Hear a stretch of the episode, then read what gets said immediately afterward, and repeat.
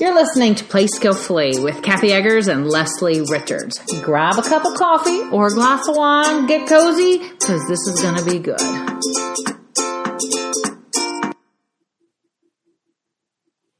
This is Leslie Richards with the Play Skillfully podcast, and I'm here for part two of our talk on the role of beauty in your homeschool.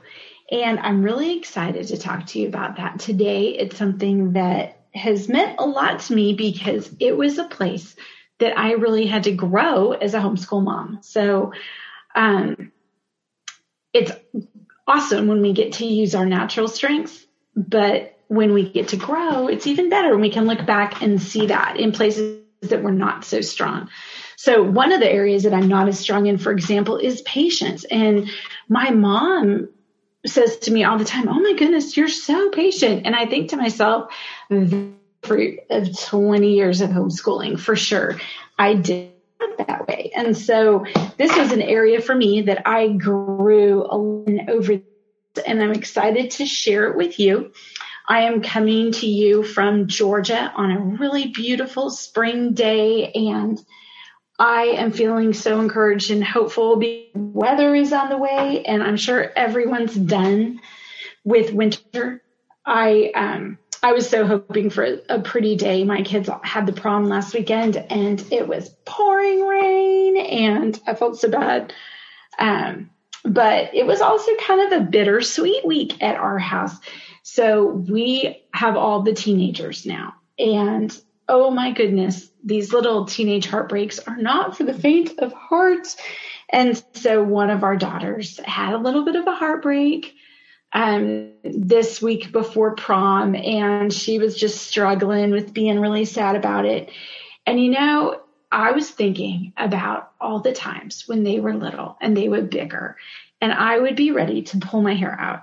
And I remember thinking, because I was an only child, I cannot believe they're fighting. They have built in friends and they're fighting with them.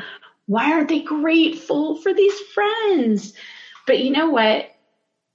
It was so cool to see my kids rally around the one that was hurt this week in the sweetest ways, like taking her to get Chick fil A. And one of my sons did the sweetest thing. So he's a musician and he had written a song when he got his heart broken when he was 15. And he just never released it because it was just all the teenage feels in all, all the ways. And he never released it. He just kind of hung on to it. And when she went through her little bit of grief this past weekend, he released that song for her. And it's just all the teenage feels. Um, and so I thought this is the sweet that they are there for each other in the bumps and the bruises of life. And so I just want to encourage you because, oh my goodness, I thought the bickering was one of the hardest things about homeschool. I just thought everyone would be peaceful all the time, but we were seven sinners living in a house together. And so everybody would rub each other the wrong way occasionally. But man, it's nice to see that as they grow, all of that time together has kind of paid off and they really know each other and they know how to encourage each other. And so that was my house this weekend. Um, so anyway, if I sound tired, I'm tired. I've done a lot of like back padding and staying up late and listening to that driver's license breakup song that all the teenagers like right now. Um, it, it's funny. I so remember being 15, don't you? So, anyway, I want to talk to you today about our part two of how to build a cathedral. And um, one of the amazing things about that cathedral that we talked about last week was the fact that it was an absolute feast for the senses. And so much work and thought placed into every detail. And I could go on for an hour and just talk about the bell system, the skill required to fashion the bells and play the bells, the smell of the incense, the gleam of the polished metal, the echoes up through the high arches. That sense of just overwhelming space made one feel appropriately small in a spiritual sense. And it's good to feel small sometimes. It does something for our faith. I think anyone who has ever stood in the Yosemite Valley or looked at the ocean knows that's true. Um, so I, the second thing that I want to encourage you to, we talked we talked about ritual last week, the rhythm and ritual of your homeschool day. But the second thing I want to talk about is the five senses. Consider the role of the five senses in your home. Children are really sensory creatures, and the sensory stimulation that they take in is what makes the cells in their brain um, connect into synapses. And every sensory experience that they have in your home is one building block in the foundation of their intellect. We want to really feed that well. And I love this quote. John Mark Reynolds, who's certain founder of Biola University's Torrey's Honors Institute, he says that Plato was a great advocate of aesthetic value as part of an education. John Mark encourages parents to start with aesthetics as the foundation of a K through 12 classical education. He further explains that the main focus of K through 5 should be to enwrap our children's lives in beauty, to fill our homes with serenity and peace, for goodness and truth will inevitably follow from beauty.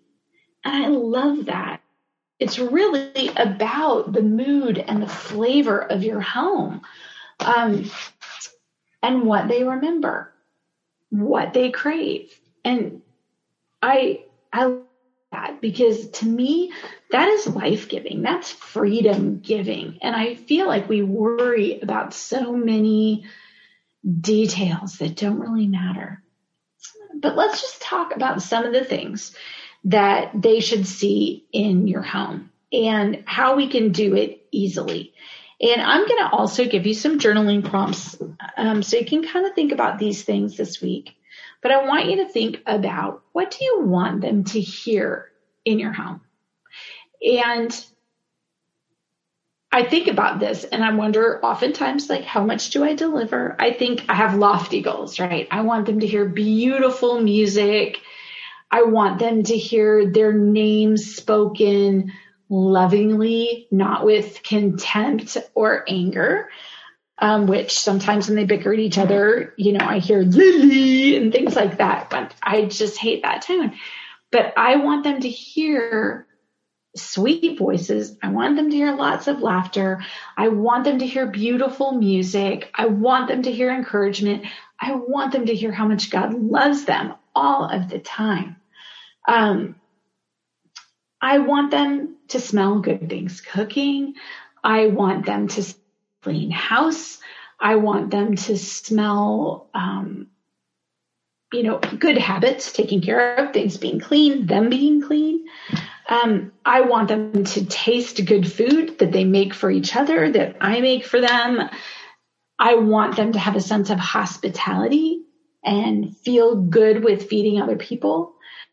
Um, I want them to touch things. I want them to be able to touch beautiful things carefully, to be good stewards, to be able to look at good books, to touch flowers and animals carefully.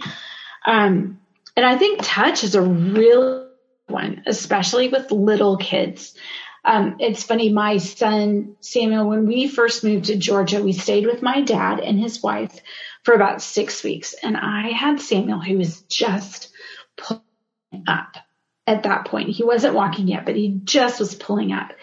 And my dad and his wife had so many breakables, so many tchotchkes. And we got there. My dad was a huge Department 56 collector.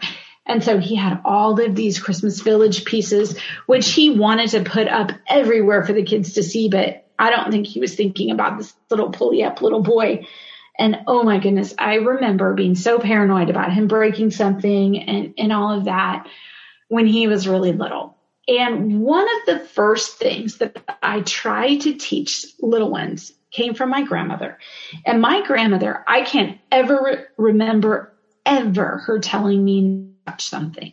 And she loved beautiful things. She grew up in the Depression, and so having expensive little breakables to her was a really symbolic thing.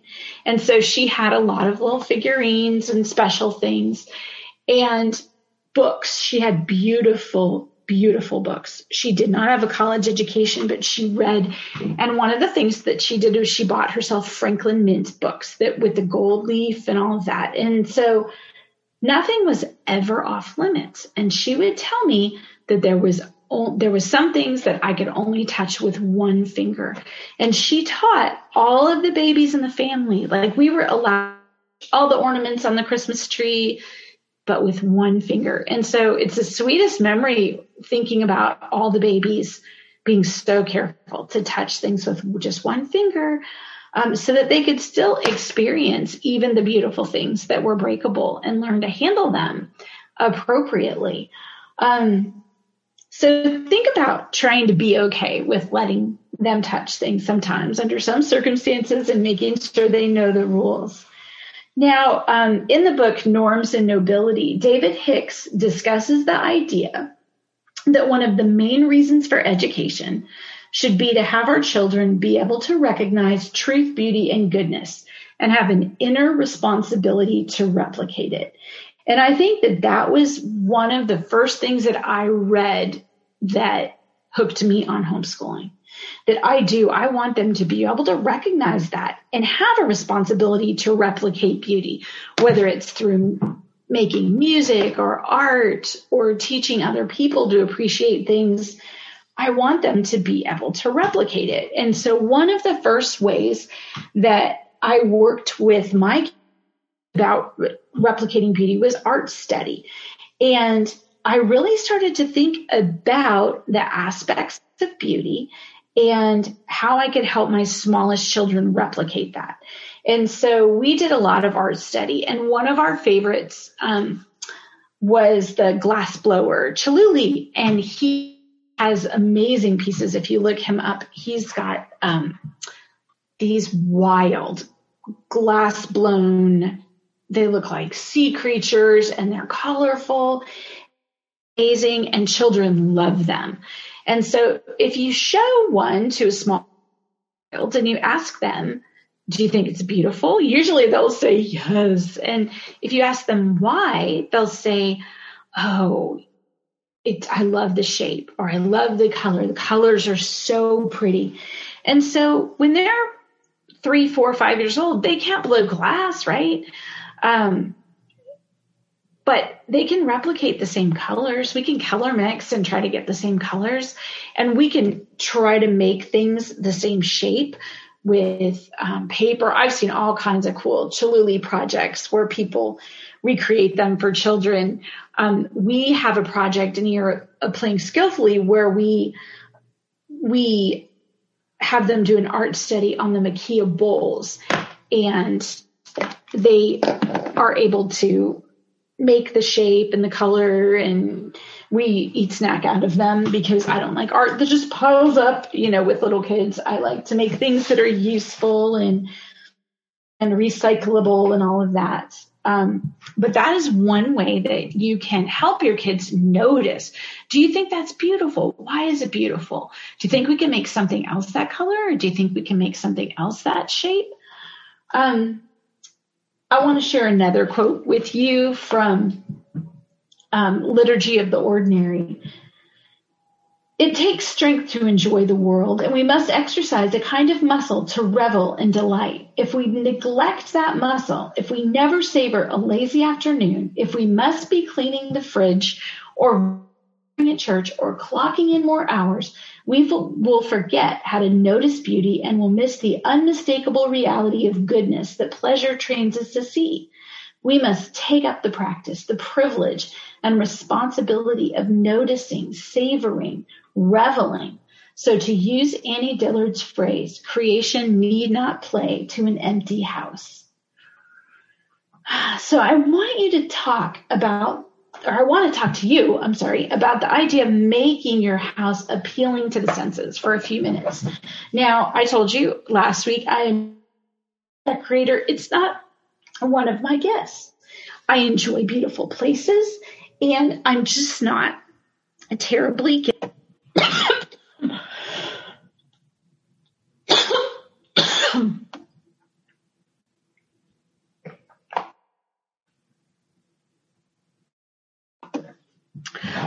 I am so sorry. Oh, I was having a little coughing fit there and had to take a minute. Oh, someday I'll have a studio with engineers and all that, but right now you just have me.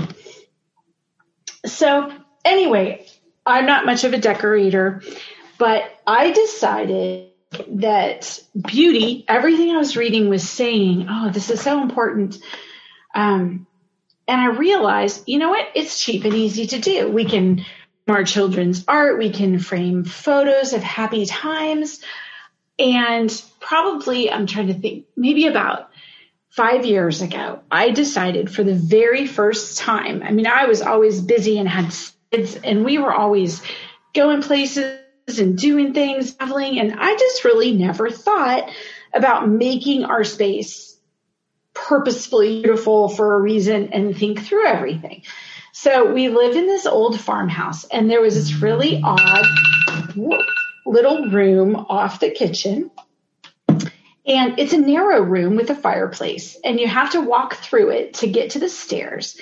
And for the longest time, it functioned as kind of a hallway where people in my house like to drop their stuff as they came in. And my kids tend to dominate the big family room with their gaming systems and movies and toys and whatnot. So I thought, I'm going to make this little space where their dad and I could read or watch the news. So I bought a pretty rug, a sectional, a turquoise chair, pretty throw pillows and blankets. And then I found at Home Goods this big, huge purple ottoman it was so overstuffed and amazing. It made me feel print like Prince. I wanted to sing. I it was just this funky weird piece, and I just loved it. I was so happy. and I made this little tiny retreat for my husband and I. But guess what happened? My to my surprise, my kids wanted to be there in that room. They wanted to read in that room and make a fire in the fireplace rather than play Xbox or watch TV in another room. Um, I set this stage with this beautiful room and they decided wanted to be there all the time. And I didn't spend a lot of money. I bought everything at discount stores or thrift stores. And I'm trying to think through other rooms in the same way. But what it, it really brought home to me is that beauty does matter. And I really didn't think, I was kind of thinking that function important than anything else. And and I was wrong in so many ways. I think I was just being, and beauty does matter and it really does draw people close. Um, so I want you to think about ways that you can bring beauty into your home in little ways. And it might be flowers from your garden on your table. It might be framed art that your children made but do little things. Try to find little pockets of beauty that make you happy. Maybe even take a few minutes every day to go, you know what? I'm going to just going to take this little corner and make it beautiful for you. Um, because I think for moms, it is, it's kind of a little bit of self care to have the pretty, you know, so do it for you, but do it for your children. I'm going to leave some journaling prompts up in the show notes. And so you can take a look at that. And next week, we're going to talk about you and build, be, building beauty in yourself, the role of self, and how you get to grow during your homeschooling years. Um, so join me. Thank you so much for listening, and we'll talk to you soon. Thank you for listening to our podcast today. For more information, go to thehomegrownpreschooler.com and you can view our products. For 10% savings on your first order, you can put in PS Podcast at the checkout and that'll give you the discount. Also, go follow us on iTunes or wherever you listen to your podcast and don't forget to leave us a review. It really does help followers find us. Hope you have a great day and find a way to say yes.